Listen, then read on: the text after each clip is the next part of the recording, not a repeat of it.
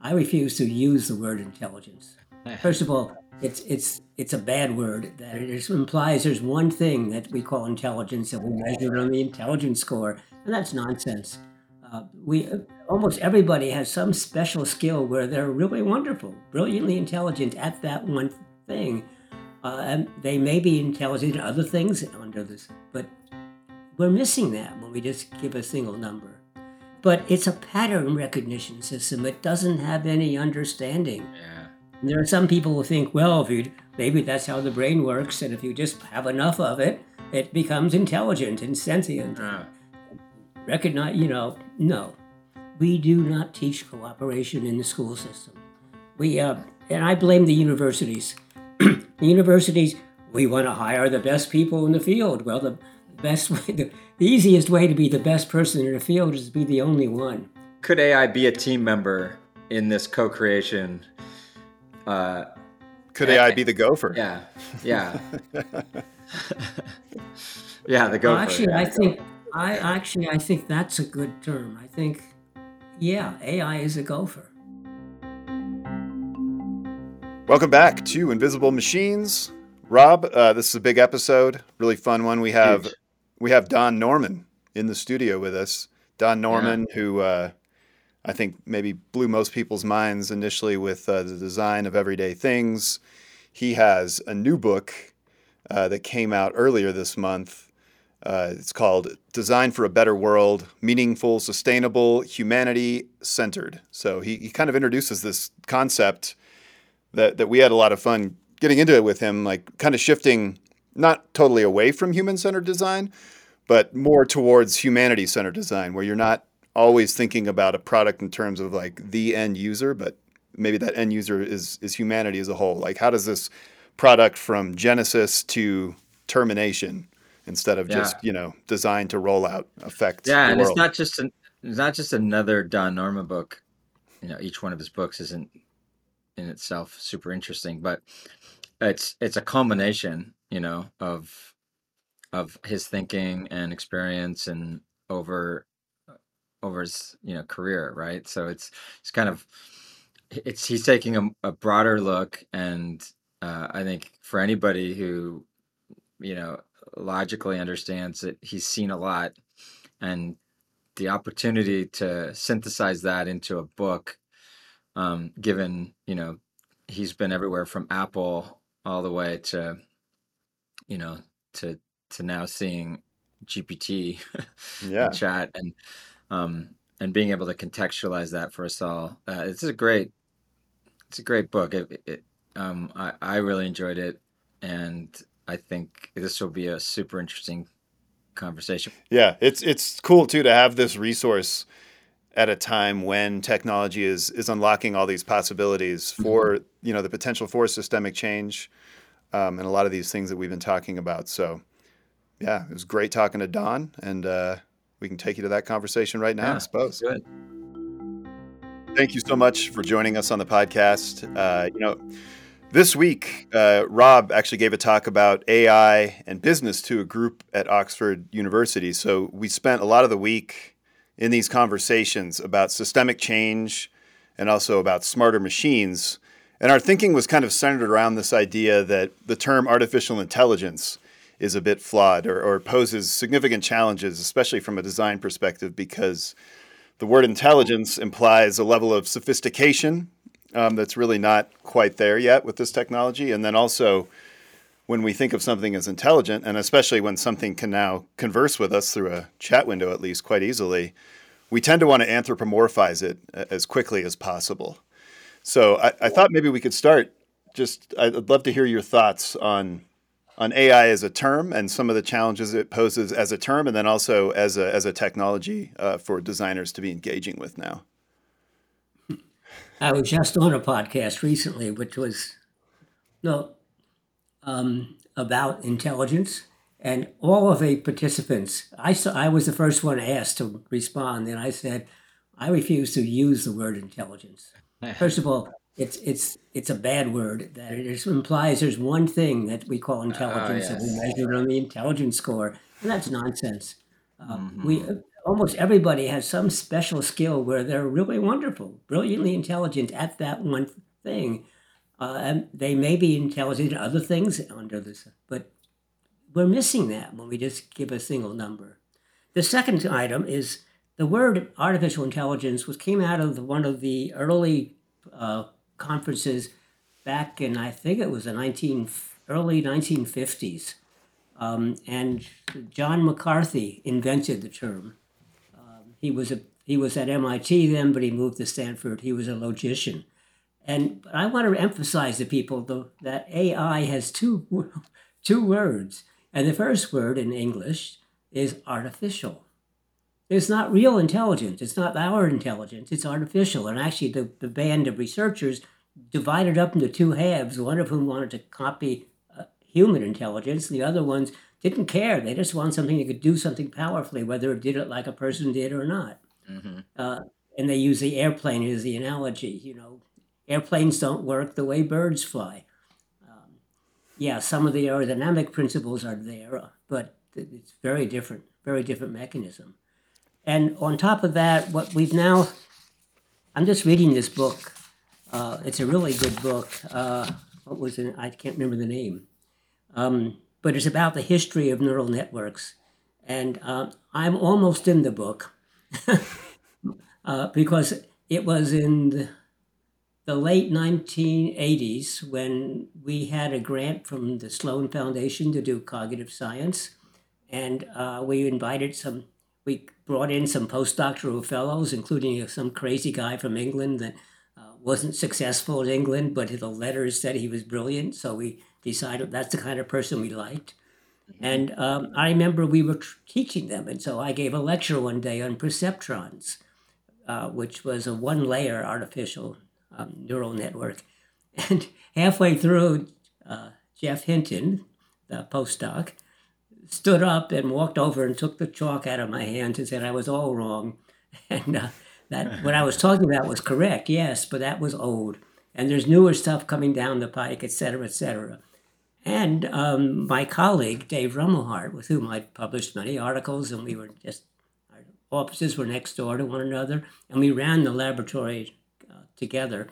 Uh, he and Geoff hit it off, and they started building things, and pretty soon they added, it was, the perceptron had one layer of neurons, and they added a second and a third layer and then uh, Dave Rumelhart invented back propagation, which was a way of setting the weights, right. and it took off. And it was interesting because it was still pretty weak. And years later, I met uh, Geoff at uh, Google, and I said, "Wow, you you helped invent deep learning, and you've done all this other work." And he's now called the godfather of neural networks. And um, what was the t- theoretical breakthrough? And he said, "Nothing." theoretical breakthrough is that our computers today are about a million times more powerful than, than they were in those days. Right. And um, yeah, but it's a pattern recognition system. It doesn't have any understanding. Yeah.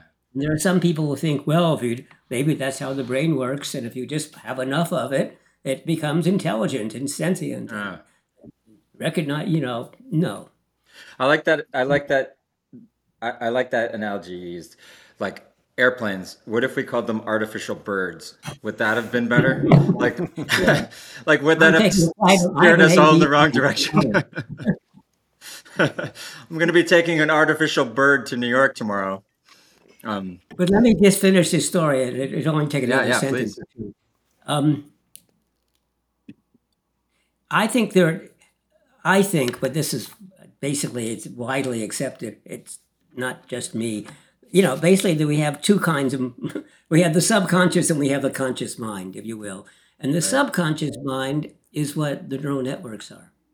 What they are doing is finding patterns. And a long time ago, uh, the mathematician Poincaré uh, said that his subconscious, he works on a problem and gives up, but his subconscious mind keeps going.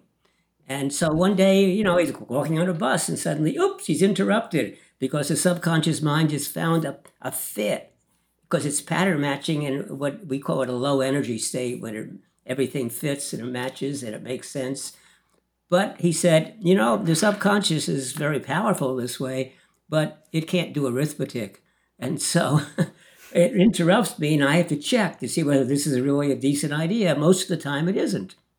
But when it is, it's really powerful. And we, it's, and that's actually the distinction between conscious and subconscious, and that's what um, when Danny Kahneman wrote his book, Thinking Fast and Thinking Slow, the thinking fast part is the subconscious, and the thinking slow is the reasonable one. And that's the conscious that modif- that looks at, you know, Freud talked about it. It's sort of a sensor that looks over and evaluates. And that's what's missing today. We don't have that. And so it's us who do it. And so if we use these AI, and I use them a lot, the chats of various types, um, but I use it like I have a good friend who's creative and wonderful, but untrustworthy, not in lying, but that his ideas are sometimes flawed. Yeah. So I listen to them, I get excited by them, but I have to check. And that's how I use them. Yeah. Yeah, it's I, I don't remember who who we were talking to, but we were talking about this idea that that is the the, the single concept of of self is like more of a threading concept. Like the conscious mind is a single thread, but you've got all these threads that well, are your if subconscious. if you want to say, if you want to take terms that we don't understand, uh, intelligence is one, consciousness is another, right. and the self is yet another. So yeah. you're lumping them all together. yeah, yeah, yeah. This like single-threaded concept of conscious mind um, and then applying that to a machine that's multi-threaded by just it's your fact that it's a system. Like you said what is an artificial neural network? It's a lot of systems uh, that are working and and and sort of plugging holes. Um, so so that kind of brings down to like what's left. Like you said you have this you know friend that is like a bit of a muse for you to help you with your creativity that has good and bad ideas and you kind of build upon them. Um, which which i would say that's like your creativity uh, and then they're like word generation. So they act as a baseline and then you create on top of that baseline. That kind of well, gets the other thing i use it for is the other thing is when i write as you can tell by my answers to your questions, I go on for too long. and so uh, I usually show right. it to my wife and cuts it way down. But I've now started putting it into these uh, these machines and say summarize it or make it only 300 words or whatever. And my wife took a look at some of the work it had done and she said, "I'm not needed anymore." Except except because I tried this on a friend's paper. He sent me this big paper, and I said, I'm not going to read it, summarize it. And I sent him back the summary, and I said, This is a good abstract. And he said, Well, yeah, but it misses the most important point of the paper. And that is the point, because the, the system doesn't know what is important and not important. Right. But right. second of all, I also said, Look, that's a way of getting your abstract going and then you can modify it. But you, you, I would worry if it missed the most important point. Maybe the paper is not right is not written properly. Yeah, maybe you missed the most important point. Um, yeah, it's just a reflection, which kind of comes down to like, I know this is like one of those things we can't explain again. Like, what is creativity then, and yeah. and what is and more in the framing of like what is creativity in the sense that um, what are we actually doing? And and and is is this more of a competition between us and machines on who can be more creative? Or is this a co-opetition you know where it's they're just going to help us like in in what you're explaining? Um and i call it a collaboration Yes. Right, right. And yeah. could this be a gateway to like being more collaborative with each other on our creativity? Like when I look at a lot of designers, um, and and I know you in in your book, um, you you talk about this artist versus designer concept, which I find super helpful and really I think useful for lots of people to understand because I think most people blur those lines, right? And they're super important, I think, to understand in the context of business what is you know art and what is design um, because if you get them mixed up you know it's you know And everybody does. And I keep yeah trying to say design is designing for other people, and artists are designing mostly for themselves. Right. And they're both valuable, but they're very different. right right. And and so if you're if you're somebody that holds the purse strings and you perceive someone's coming to say hey i want some money so i can make art they're going to be like no we don't have time for you to indulge yourself. But if they're coming to say i want money so i can design oh sure right? Um and so if that person doesn't know the dis- difference and and they can't make the distinction then they don't know when to say yes and when to say no. And therefore you know you have these projects that maybe don't get funded properly because because the person with the purse strings is worried that they're just funding an indulging endeavor versus like you said Well, a customer oriented endeavor there are two different points I want to respond to in that. One is um, the, the notion of cooperation, and that we do not teach cooperation in the school system. We uh, and I blame the universities. the universities, we want to hire the best people in the field. Well, the best way, the, the easiest way to be the best person in the field is to be the only one. And uh, so what happens is that we we have specialists, and the more specialized you are, that well, the better actually. You're deep and deep and deep, but narrow. And yet uh, and so we're also grade people. We we only we always say how can we judge this person? And we give we have to write everything by ourselves. We have to take exams by ourselves et cetera et cetera. Yet you go out in the world and almost everything is done in groups and you have to collaborate and you have to treat everybody else as equals. And more importantly also you might treat other designers as equal if you're a designer but you wouldn't treat a business person mm-hmm. or you wouldn't treat the finance person. You have to though because every one of them had well you can't do anything in a business without having all these different people work together. They're very mm-hmm. highly related. And so i i argue that we ought to teach people how to cheat in schools. And we call it cheating because you've copied from somebody else and since it's not allowed you have to lie and make believe it's your own and i'm saying no you should copy from somebody else and give them credit. Tell tell where you got the information from. I used chat for this and i used my friend mary for this and and i found this article you know for this.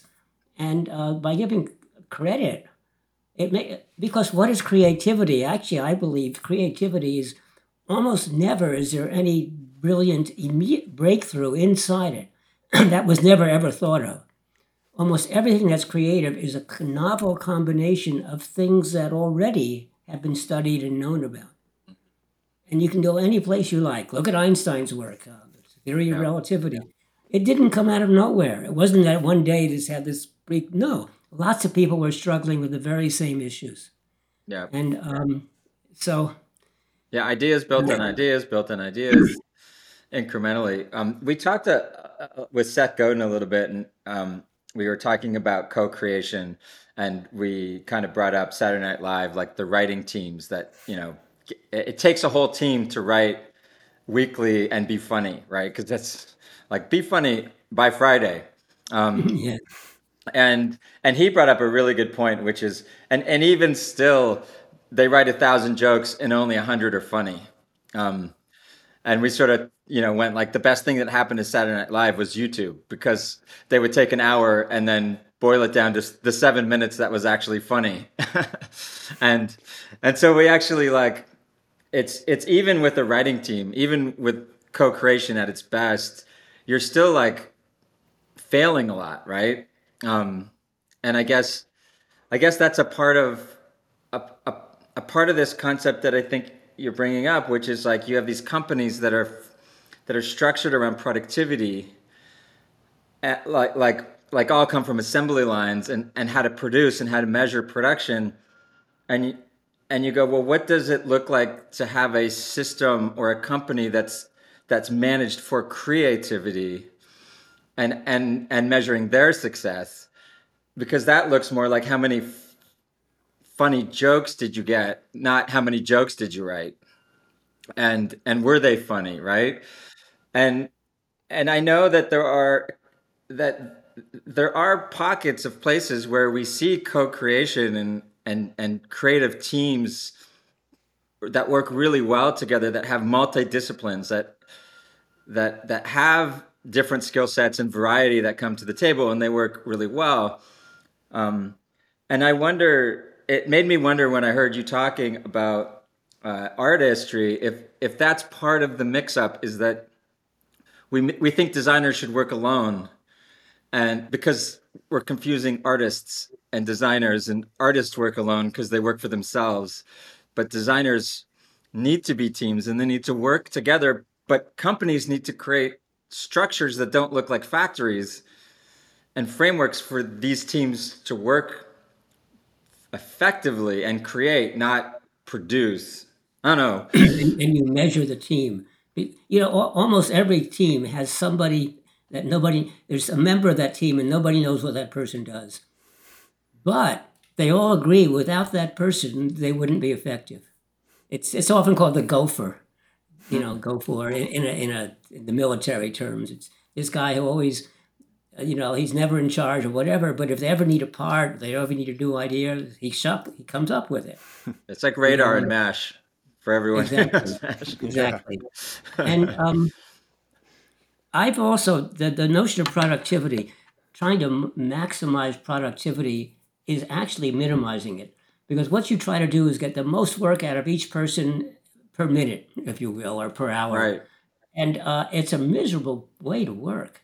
And so mm. what happens is people are not very happy with their job, and they can't relax. They can't be creative. They can't. They can't just take an hour off to you know get get back some sensibility. And so eventually they quit and when they quit, it costs you a lot of time and money to hire a new person and get them trained up and keep going.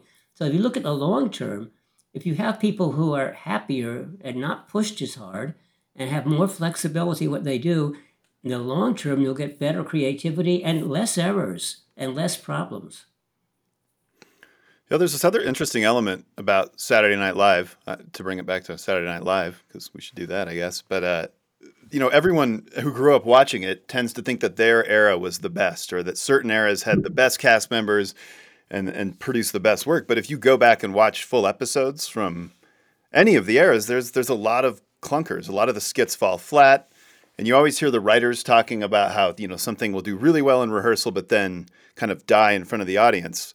And and the YouTube thing connects to that in an interesting way because I feel like it's like they're creating all these things for us and then the audience is is part of the collaborative process of deciding which things to immortalize. Like which things do we want to keep sharing and talking about and which ones are we forgiving you for not hitting the right notes on? Because it's not like people have stopped watching the show entirely or you know there, there's this general gripe that it's not good but they're still engaging with it that way uh, and, and maybe you know, that's part of the magic. Past that in the, in the old days, things were much better. I, I looked at that with movies. You know, we used to make these great movies, and now, you know, most of them are not, you know, nothing. And I said, You're wrong. Because if you look back at the old days, what you're doing is you're looking at a 20 year period or something, and you have four favorite movies that are just wonderful. Well, 20 years, four favorite movies, that's about the same rate that we're doing it here. Saturday Night Live is the same thing because when you look back and say it was really wonderful in the old days, you're picking out the three or four scenes you really remember from those old days. Right. And uh, you, you forget that you had to wade through the whole show to find a, little nugget in it. Yeah. Um, in terms of like co-creation too, uh, you know, academia right now is kind of reeling a bit from the, you know, from ChatGPT kind of instantly throwing into question like how people are going to generate work, how that work's going to be graded. Uh, you know, your your new book talks talks a lot about some of the systemic changes that we kind of need to move towards. Is there an opportunity right now in academia to kind of hit a reset button in some ways and create more of these systems where we are teaching people to cooperate? We're teaching them more generalist skills yeah. so that they can I kind only, of move I around. I wish that were true, except that the most conservative people in, on earth, as far as I can tell, are university professors, especially yeah. at the top universities. Mm. yeah. and uh, you don't make it unless you, you know, basically follow in the footsteps of everybody else. And everybody thinks that this is. I give my own lectures. Lectures are the worst way to learn. Until professors teach by lecture, because lectures are the easiest thing for the lect- for the professors to do, uh, as opposed to working. And you work on these specialized things instead of working on projects, which are actually more important in the end. So, uh, but look, when the calculators came out, remember the big fuss in grade schools about, oh my goodness, people won't learn arithmetic, et cetera, et cetera. And what they missed the point was because the calculator can do arithmetic so much better than I can. And today it isn't just arithmetic. It can do algebra, it can do trigonometry, it can do calculus, it can solve calculus equations. Uh, that I used, I could have I had trouble solving them. We all had trouble. In fact, we had handbooks. We tried to look up an equation that looked something like the one we were playing with to give us some hints about how to do it, integral equations. Um, and what happened, though, is the fuss went away because it turns out that because I can use the calculator to do my calculations, whether it's algebra or calculus or arithmetic, I don't have to spend time doing that. And I don't make any errors doing that but instead I can think about the problem. I took a course when I was a student at MIT on rockets, and um, we were given homework assignments, and it would take us a week to solve the problem because we had to use slide rules and we didn't have calculators in those days. And uh, we almost always got it wrong. Not because we didn't understand, we understood it perfectly. We were doing the right things, but a week's worth of calculations, you made errors along the way. And so today, that very same problem is a homework problem overnight. Because you plug it in the machine, you get an answer. Which means, though, you can now think more deeply about what you're trying to solve and do much more intensive create. Well, you can do creativity because all that grunt work is hidden. Right, freeze you. And, uh, that's where I think it is. They're missing the point on chat. The fact that people are going to cheat using it, that's the fault of the professors by, by having stupid homework requirements or stupid grades. Um, what we have to do is rethink how we do these things. And we want people to, I want people to think in their assignment, not just parrot back what we've been told. And yeah. uh, so, chat, I think, sure, we should allow people to use it all the time. But you will still find out that people are very creative or powerful, and some are not yeah. we have to teach people how to use it properly. You you mentioned the uh, like that the university heads being some of the most conservative people. Like, is this is this uh, seismic enough that it might compel them to start changing some of the ways that things no, are taught? Way, do you think, way, or do we have to wait I, and see? I was told this by a mentor when I got after my my first job was at Harvard and uh, one of the senior people took me under his wing and he told me the way to succeed is to live longer than your competitors.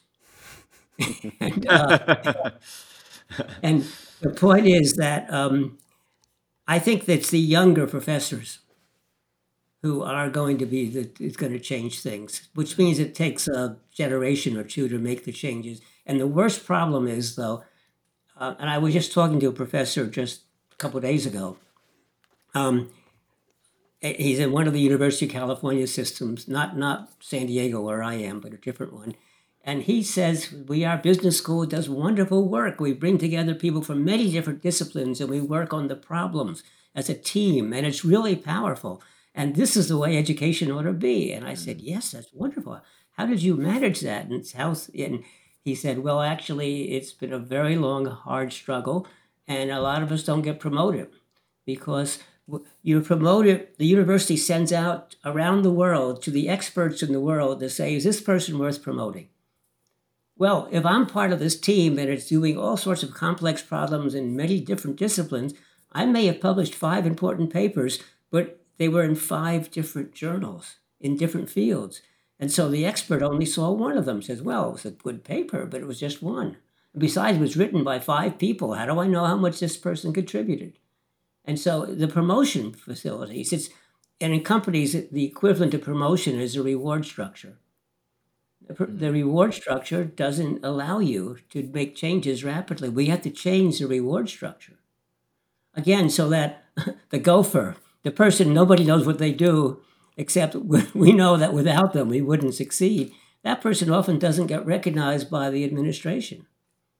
Yeah, you you've you've said many times, I think, that uh, this idea of uh, first principles thinking, or I think as you've put it, like find the root problem, right? Um, not yes. don't address the symptoms, and and I kind of go, well, you know, it, root problem here is accountability, right? The the concept that that education needs accountability on the students, teachers need accountability to the students, the facility needs accountability by the teachers, and so they're trying to measure them all so that they can so they can make make sure that that you know each person's doing what they're supposed to be doing and they can hold each one accountable and in doing so there's no cooperation because the sheer concept of cooperation blurs the lines of accountability. Because the second you have a group of people that produce something now you have to hold the whole group accountable and well that's not fair right? So so they got to separate people. Why isn't it fair? Right exactly. yeah why isn't it fair? Exactly. You know this is a person that's only published with other people but so how do we know how much the person did? Well you know published 10 papers and all of them are wonderful papers it's probably not an accident that that person was involved. Yeah. Do you think the accountability is like top down or bottom up? Is it that students want to be held accountable because they want to shine and and and be singled out, and that teachers or professors want to be accounted account want to be held accountable so they can shine, or is it top down well, I think that what you said is true that the students and professors all want to be stand out, etc. Uh, but that's because of the top-down reward structure. Okay. It doesn't have to be that way. Uh, look, when I taught this last class, it was wonderful. I, I was writing this. I always teach my books as I'm writing them in a class, and so as I was writing the Design for a Better World, uh, I taught actually two classes about it. Um, the, the first class people loved so much, I was asked to do a, a second continuation. And what I did though was I'd said, the, the book has six parts. So I'm going to divide the class into six sections, six groups of people, and each of you is responsible for one of the sections. And when we come to that period of the time, you're going to present the material, but you should assume everybody else has read it. And what I'm going to do is to check when we start each section, I'm going to give an exam in class to make sure you've all read the book. And that kind of frightened them, especially the first exam. But when they had the exam, they discovered I used Google Forms. so they opened up the computer and they, there was a form, and they had five minutes, and there were three questions, and they only had to answer one of them. But the question required them to think. It didn't ask them to repeat back what they had read, it, it asked them about the implications of what they had read. And and and then after five minutes, we, I closed the form, and so. But then I had all their responses in front of me, but I asked them for their responses in class, and we spent the entire hour and a half of that class discussing, and that was really exciting. And then that then the team responsible for the section continued for the rest of the week, or two weeks it was, uh, to discussing it. And students said it was the most enjoyable course they've ever had and what they felt is that everybody were bonded and together. It was the first time they felt they were part of a team. And the way I graded those exams, I gave them a zero or a one. And the one simply meant I could tell that they had read the book. There weren't any right answers because I asked them these thought processes. But so I might have disagreed with their conclusions, but I could see from their what they were saying that they had gotten the concepts, so they were wrestling with them, trying to understand how to put them together and it was just it they in fact what they did at the end is they said we, we want to create a website. So the second course was well they created a website about the book for people to learn even more and more. And that website is now running. Um, the same website the students produced and i actually thanked them in the website and i thanked them in the acknowledgments. But it was what was different for me it was the most exciting course i've taught even though i've been teaching for 20 or 30 years. But the students said the same Mm. And it was just, but it was so different than their normal courses too. Should like should being a student be a competition? I mean, you hear things like it's not fair. They use ChatGPT. Like not fair. What's not fair about it? Well, this is a competition on who can get the best grade, and they cheated. Like, oh, is that is that what it's supposed to be? Is that is that like is that what school is supposed to be a competition as well as a place to learn? Um, it, like, where does competition fit into this? And is it one of these human necessary components, or or are, or are we just inserting this in, in here because because that's just you know what capitalism's all about? I don't know the answer, but um, let me look just use science as an example. And, and actually, people, you think people don't understand designers, they don't understand science. People think design is making something look pretty. People think that science is uh, all the answers. Right. But actually, scientists don't study anything for which we know the answers. scientists only study things we don't know the answers right. in. And so when you ask a scientist about something, they always say, well, we don't really know, mm-hmm. or it all depends, or right. John has been saying this and he's all wrong. Because one thing you're taught in science is that it's a competition of ideas, mm-hmm. not of people. Of ideas. Okay. When I gave a talk, when I gave used to give talks at Oxford and Cambridge, uh, they would rip me apart afterwards. And then we would go to the pub and drink all night. Um, uh because we were friends. But what I did one day when I gave a talk and nobody ripped it apart, I knew I had given a bad talk. Um, I I think that's profound, personally. What you just said that it is a competition, but of ideas, not of people. Um, I yeah, I had not thought about that, but that that feels like like a a, a profound statement. Well, yeah, and like one of the things that we talk about a fair amount in our book is ways that we can use technology now um, to take these tedious tasks out of our lives, but also about how we kind of need to realign our business structures away, you know, move them away from an obsession with productivity and more towards creativity, which fits more in line with this idea where it's a, it's a competition for ideas. It's not who could produce the most, uh, you know, widgets in an hour. So actually, I had a problem answering Robb because I was I was also thinking that competition is good, mm-hmm. but it's it's if so look at look at two companies competing with each other on the same kinds of products. Um, and so each one is trying to be better than the other. And what that leads to is a general improvement of all the products. Right. Because because you go back and forth. You know, I see what the competition is doing and I need to beat it. And they see what I'm doing and they need to, to be better, etc. And the same with uh, with science. Science works that way. You have groups of scientists around the world competing with each other, but again, meeting in conferences to show off what they had done, but learning from the other people. Because quite often, um, you, you, this this group reports these results, and wow, I didn't know that. Can I see your data? I want to look that over. Mm-hmm. Or I can't repeat it in my laboratory. Can I visit you and you show me what you're doing, etc. So it's a competition, but it's a collaboration simultaneously. Right. But I think the competition is kind of useful because it it's good. It's a sort of a goal. It gives you some gauge of how well you're doing. Yeah, it's motivating. It's more of like a, a friendly competition and not so much a cutthroat one. yeah. Yeah, you know, when I was at uh, when I was at Apple, I was a vice president of was the research lab, the Advanced Technology Group. So many we used to have a meeting i forget whether it was monthly or quarterly of the vice presidents of research groups in silicon valley. And uh, we had to be very careful. We couldn't talk about our businesses. But um, but one of the things that happened is there was we, we talked about the fact that we were stealing scientists from the other labs.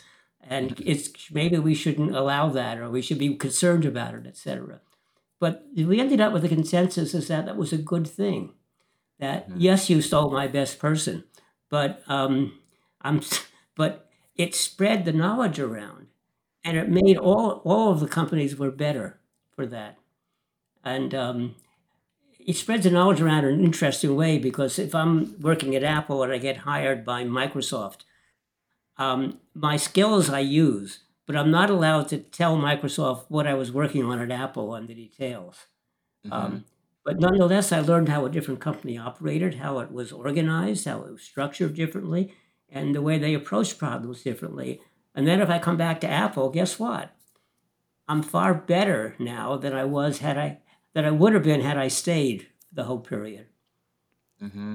Well, that's interesting with like with human centered design, which is something that's been talked about for a long time. You know, you're oftentimes doing a lot of user testing. You're getting outside opinions. It's not like it's made in a vacuum these products, but very often you're working on something uh, that's designed to be commodified and sold and put against other products.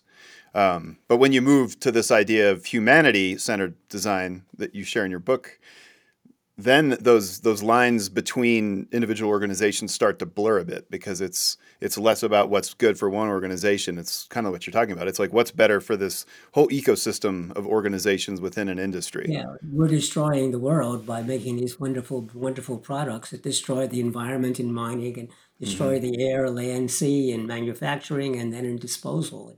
But they made users happy but, but I still use, but, but I still say that human centered design is this is human centered design is simply expanded. Mm-hmm. That right. instead of thinking only about the individual people who use it, I wanted to think about the impact on the world. But yeah. the principles are very, very similar. Yeah, yeah, and there are all sorts of ways that design thinking can be extended, you know, to the life or to the things that go into making a product and then to the product's afterlife as well to think through those steps. And new new new business models because um, we can't really rely on planned obsolescence. That's what leads to all the waste uh, uh, so yeah. we need a different model. But you know we used to have different models and there are different models. Design thinking by the way the way that designers work i claim is, is a way of thinking and approaching problems that can be used in any area yeah, running absolutely. a business, uh, writing a book, uh, organizing a team. So we we have this interesting um, coffee shop that's in our uh, our headquarters in Kiev, and we don't we don't typically have people from inside the organization on this podcast, but we did have uh, these two wonderful women who who kind of helped bring this coffee shop to life on the podcast, but there's an element of it that I think you might be interested in. In that they they use the platform that we have for creating conversational automations and experiences collaboratively to literally just any job that they decide they hate, they have a meeting and they figure out how they can get this bot that's named Hugh to do it for them. And, and they've been actually able to kind of replace hierarchy within the coffee shop. They don't have a manager anymore. And, and they've kind of come to see that there are all these benefits to it in that like people don't really mind if Hugh tells them or sends them a list of things that they need to make sure they do before they leave. But if a person tells them that, they're they're kind of at odds with that person. It pushes that person away, and it would make them it would make it harder to collaborate with that person. And so they've found that technology has kind of stripped away some of the hierarchy within. I mean, it's a coffee shop, but it's not hard to imagine that within some of these businesses there might be ways to create automations. Uh, where technology is kind of moving processes into the background or taking them out of human hands so that people uh, feel less at odds with one another and are in these positions where they can can then collaborate more freely and kind of across departments. So, what, what do you think about something like that? I would love to see that come about. Yes. Okay. All right, we'll let them know because because that seems like the, one of the yeah, hardest things to solve, right? Is like how do we get the people at the top, or how or how do we get these organizations that have been running on this model for a long time to shift and to do it, I mean, it, it also feels like the clock is ticking. We don't have a lot of time to kind of bring about this change. And so we're at a, an inflection point with this technology that is changing things very rapidly and probably will continue to in unintended ways if it's not used very deliberately. And then, and then you also have this urgent need to change a lot of things very quickly. Yeah. You know, it's the old fashioned view that um, basically that workers are not very competent. There has to be somebody who guides them and supervises them. And, and so we have this hierarchy where at the very top we have the most highly paid people that somehow are controlling and making it all work. No, I mean, the modern views of, of, of organization are networks, not hierarchies. Every, every little node is a person, and they all contribute together and you can't necessarily say which is the most important node or the most important person. And so maybe your coffee shop people, that they should, um, maybe they should start a course teaching people how to do these things together because it's not easy. It requires a special kind of skill and organizational principles. Yeah, it does, and it's interesting because the the woman who led the project was just about to get out of hospitality because she hated so many of the the trivial things that made it hard to succeed. And so she kind of it was like the last time she was going to try, and now she's seen that technology can alleviate a lot of those things, like move a lot of those pain points away, and create opportunities for like these these. Yeah, but there was an interesting comment you made, which is they together yeah would, would discuss what the parts of the job was mm-hmm. that they mm-hmm. hated and then they would together try to figure out a way to overcome that and mm-hmm. it might be that they couldn't over they couldn't figure out a way with technology but maybe there's another way that yeah we all hate this part but so we'll take turns or maybe right. we'll do something else you know yeah they were they were sort of um, training their boss collectively and training and the boss so he didn't need a boss. Yeah. yes. Yep. And deciding the the things that they wanted the boss to remind them of, and and the way that they wanted their boss to remind them, and and so when they were reminded, they knew that they signed up for that, and that this was just a machine. And as Anna kind of points out, they knew that it wasn't. There wasn't you know meaning deeper meaning behind the words. They didn't read into anything because it's just a machine. So it's not that they had a bad day, or it's not that you know they they told a, a joke that wasn't funny. Um, they're like, no, we designed Hugh, and Hugh did this the way we all agreed, and and now I'm just going to clean the coffee machine because because I I signed up for this. Um, you uh, you talk uh, about this idea of generalists um, designers becoming more generalists, uh, you know, having to look more broadly, uh, look at accounting principles and like really looking at the problem from a broader standpoint than just make something that's beautiful and people want to possess. Um, eh, you know, uh, and I was wondering uh, when I was when I was reading about that if that's an opportunity for AI to co-create with designers to like bring that element in, could you mentioned the spreadsheet? Could a designer use AI to craft the spreadsheet around the product that would help them communicate it better? Um, you know, could AI be a team member in this co-creation?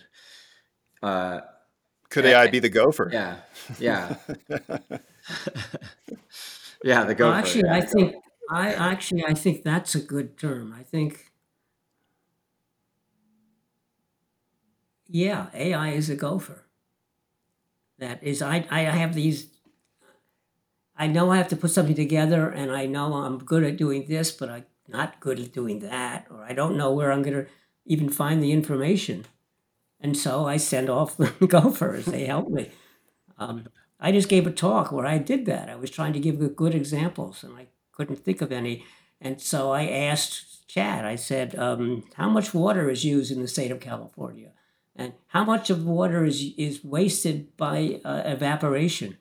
And, uh, and it told me. And then at one point I said, oh, well, that's really interesting. So how much water does the average, do, do households use every, mm-hmm. every year? And it said, oh, I'm sorry, I don't have access to that kind of information. And, um, but so I, I tried again, but eventually it told me, well, the average usage per person is 85 gallons a day. Oh, okay. Well, there's 365 days in a year. That means the average person uses 31,000 gallons of water a year. And you're saying that 43 million, these are the real figures, by the way, mm-hmm. 43 millions of water are wasted by evaporation in the irrigation ditches, delivering the water to farms. And so I, I could then compute and say, oh, that's the amount of water it would take for 4 million people just lost because of evaporation. And so um, I couldn't have, how, I could probably have found that by searching for various searches, but I just asked the question, now it comes the answer. including this I thought was really nice, including it said, I don't know how to find out how many people, how much water is used by all the inhabitants in California. So uh, I thought it was nice it told me it didn't know. Yeah. It's an important piece of information for AI to share is, is to yes. be aware of its limitations instead of mm-hmm. just willfully like hallucinating. yeah. That, I think that's that's one of the challenges I think we face in the space of AI as we try to create alignment. In other words, we want the system to not hallucinate, uh, essentially to be less creative.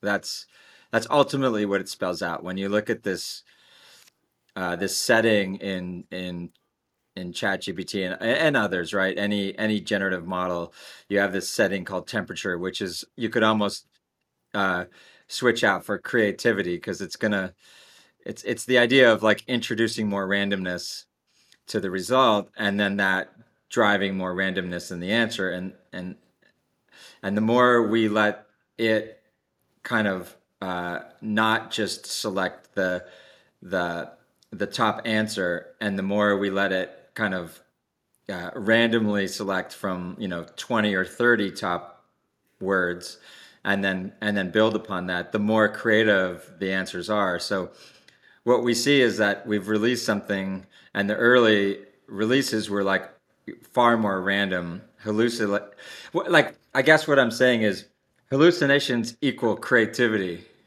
in the space of ai and and so now a lot of the innovation is going to taking the creativity out of ai not not putting it into well, ai that's not, not completely true because um, don't forget they give you those controls. First of all, they usually give you the three levels, but if you actually go inside to the APIs to the programming language, you can it's you have a lot of other parameters you can adjust, and temperature can be adjusted, you know, with well from zero to hundred, lots mm-hmm. of permutations. The temperature model comes from actually because it comes from the physics, where if you're say melting metal, uh, depending upon what temperature you keep it at, it, the molecules form different arrangements. So it, it basically it's do you cool it slowly or do you cool it quickly by dumping it into water? Uh, and uh, and people who in the old days people who made swords learned that you do both. For some things you pounded it with a mallet while it was cooling, and that shaped the molecules. And others you took the sword and you dumped it into water, and that did a different thing to the molecular structure. And uh, so that's what this is by analogy what we're doing here with the ideas. That's why it's called temperature. And um, but yeah, the fact that you can adjust it back and forth is kind of useful. Mm-hmm. If I'm an artist, uh, the artists who are trying to create new things, they want hallucination. Yeah, if you're a scientist looking for brand new ideas, you might want hallucination, but boy, yeah. you better check. Yeah. But if you're trying to write your final paper, you better put it on. Yeah. You know, no no hallucinations, please. Yeah, but now here we are, at least in my perception, and I would say the public at large is is attacking these systems for hallucinating and and and for and for failing, basically for failure. It's the whole like anytime the AI fails, we attack the system and we say, "Oh my god, this is terrible," and and and we got to get rid of this. So it's it's almost like the same thing some people feel like failure is not not acceptable uh, if that somehow doesn't align with someone's values, right? Um, so it, it feels but like I think a lot of this is the journalists because what journalists are the first people who get their hands on it and write about it, and right. their job is to make it fail. Their job is to show the weaknesses, and so they love to point out the stupid things it said, et cetera, et cetera. But it may take them hours and hours of trying to find it. And it's also, if you take a look at uh, our new our new semi-automatic vehicles, every time there's a crash and a death, it's widely promoted.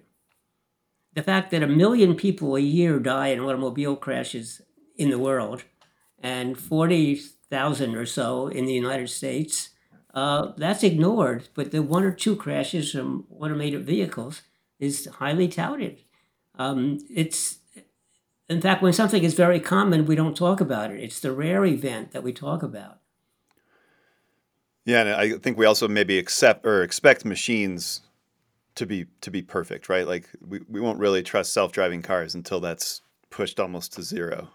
So that point is supposed to self-driving cars were 90% better than we were. So that yeah. only have only 4,000 people a year die from automobile accidents in the United States, not 20,000. Well, but every time it'll be a big, you know, scandal. Yeah. There's no such thing as perfect. No. And, uh, because unexpected things, I, my statement is uh, we have to design to handle unexpected things, but we know two things about unexpected things is first of all, they happen. And second of all, when they do happen, they're unexpected. Well, and they're often opportunities too. You know, like well, it depends if it depends what you're talking about. You're driving sure, not not not, not cars crashing. No, you have about a half second to figure out what's going on and what you should do about it. And I point out in, in an airplane, uh, when things go wrong and the pl- plane starts diving towards Earth, commercial aviation, the first thing the pilots do is say, "Oh shit." The second thing is, "What happened? What's going on?" but they are very highly trained. They're trained on every single accident that has ever occurred, because there aren't that many of them. And second of all, they're tested every six months again and over and over and over again. So they they have and they have their way up in the sky. They have four or five minutes to respond. And so they invariably pull out, figure it out and pull it and save the airplane. And with automobiles, you have people who are not they don't understand how it works. They were not very well trained and they have a, a half a second, and that's not enough even to figure out what's happening. Yeah. You talked about uh, this concept in design, and I, I really wanted to to hit you up before before we ran out of time here on this, which is what I call like emergent complexity. This idea that you know engineers can engineer something or design designers can design something with high with a high confidence or at least a perceived high confidence in in the outcome or output of what that thing's going to do. And as we're seeing with with transformers and machine learning, that we have more of an emergent complexity where they don't the the algorithm it's like it's like fractals like the algorithms replicate so uh, so many times that you can't predict the outcome. You have to it's almost like a farmer like let's just put the seed in the ground and see what grows. And the example you used was uh, I think air conditioners, where where the emergent complexity was the collective impact of everyone buying an air conditioner and turning it on at the same time. Um, and and how how design is taught and engineering is taught.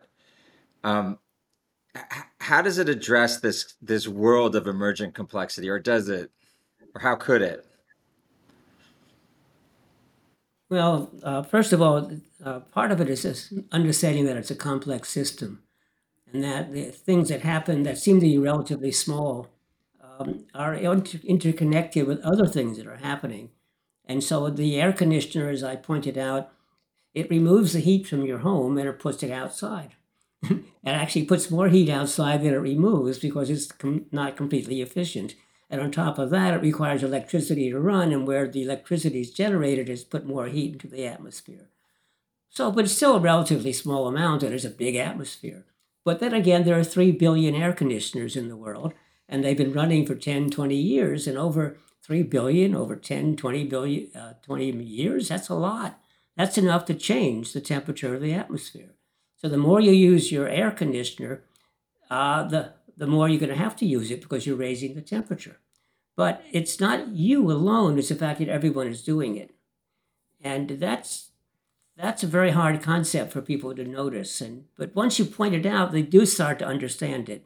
But then there are other concepts that are even more complex. And to say we're in global warming, well, how come it's been so cold for the last so on, or we have a drought and it's you know it hasn't it, everything's dying and now we're suddenly flooded with rain and rain and rain and rain and people are dying, dying in the floods.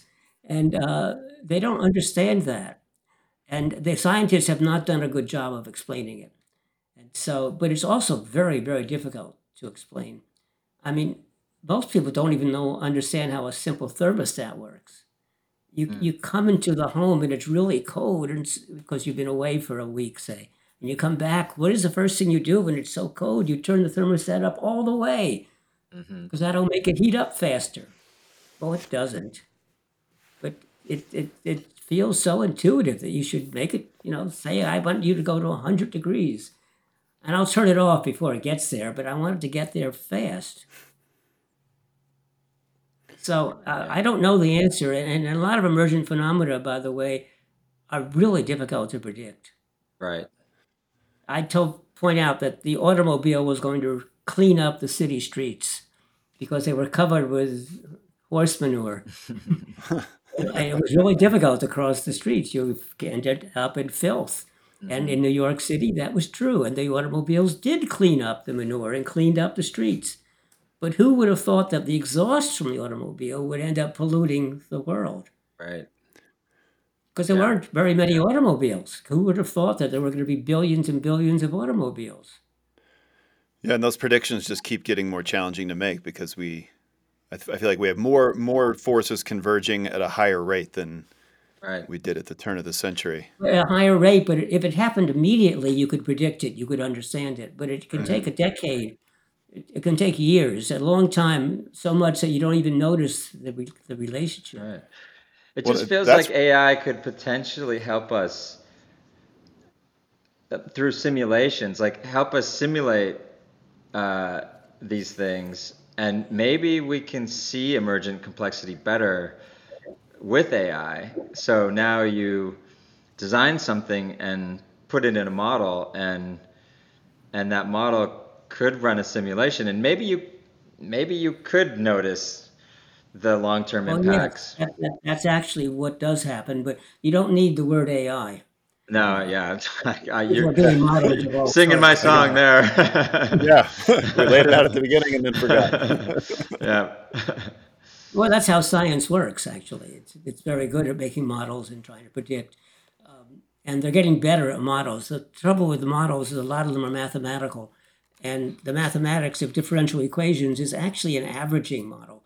And it doesn't really tell you how individual particles, say, work. And so there's now something called agent based modeling, where you actually mo- you model a, mo- a molecule and then you put several million of them together and see how they interact and what happens. And you can do that with modern computers.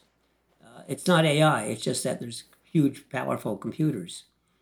Well, and could, uh, could a shift towards like humanity centered design start to engender just more of that thinking as a byproduct of, of people thinking uh, more long term in their creations and their uh, uses yeah, there's always been big economic models that are trying to do this too. And they were also suffering from a lack of data to know what, what how to put the stuff in, but also computer systems that were not big enough to actually do the modeling.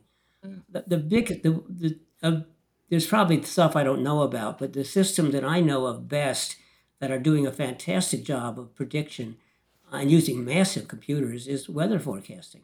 Mm. And they use this agent based approach a lot.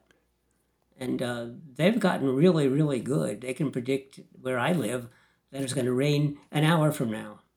And uh, lo and behold, it does. That's a pretty big development because people have been bagging on on weather reports for a long time. So Yeah. But the, that, weather is actually an emergent phenomenon, all of weather. It's uh, Right. oh, Yeah.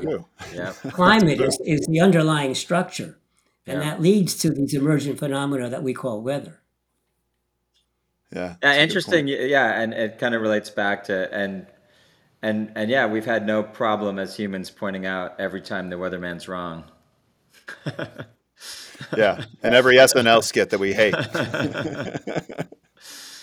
But- we have no problem pointing out when the umpire is wrong. And that's being Yeah. Good point. actually AI. Well, this has been But some people think it makes the game less interesting because uh, because umpires are human and they make errors. Because some of those things, when you play back the movie in slow motion, you can see what the umpire was wrong. But if you're an umpire trying to figure out where you should stand so you can see the position, and there's all sorts of things going on, and you have to watch, you know, I would just watch the replay of the runner being called safe at first base, uh, and the person is catching up here, and the runner is diving down here and trying to see with the catch, and the runner hitting which which came first. That's a really hard problem. But when you watch the movie slowed up, well, it's obvious the umpire made a mistake.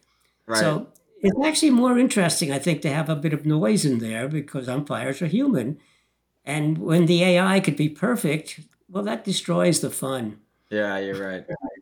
yeah, I mean, uh, technology has made televised sporting events run on a lot longer than they probably need to. There, there's a lot of time spent moving it forward and back and forward and back for everyone's. Oh yeah, well delight. that that could be reduced by better automation. Yeah, I suppose yeah. it could.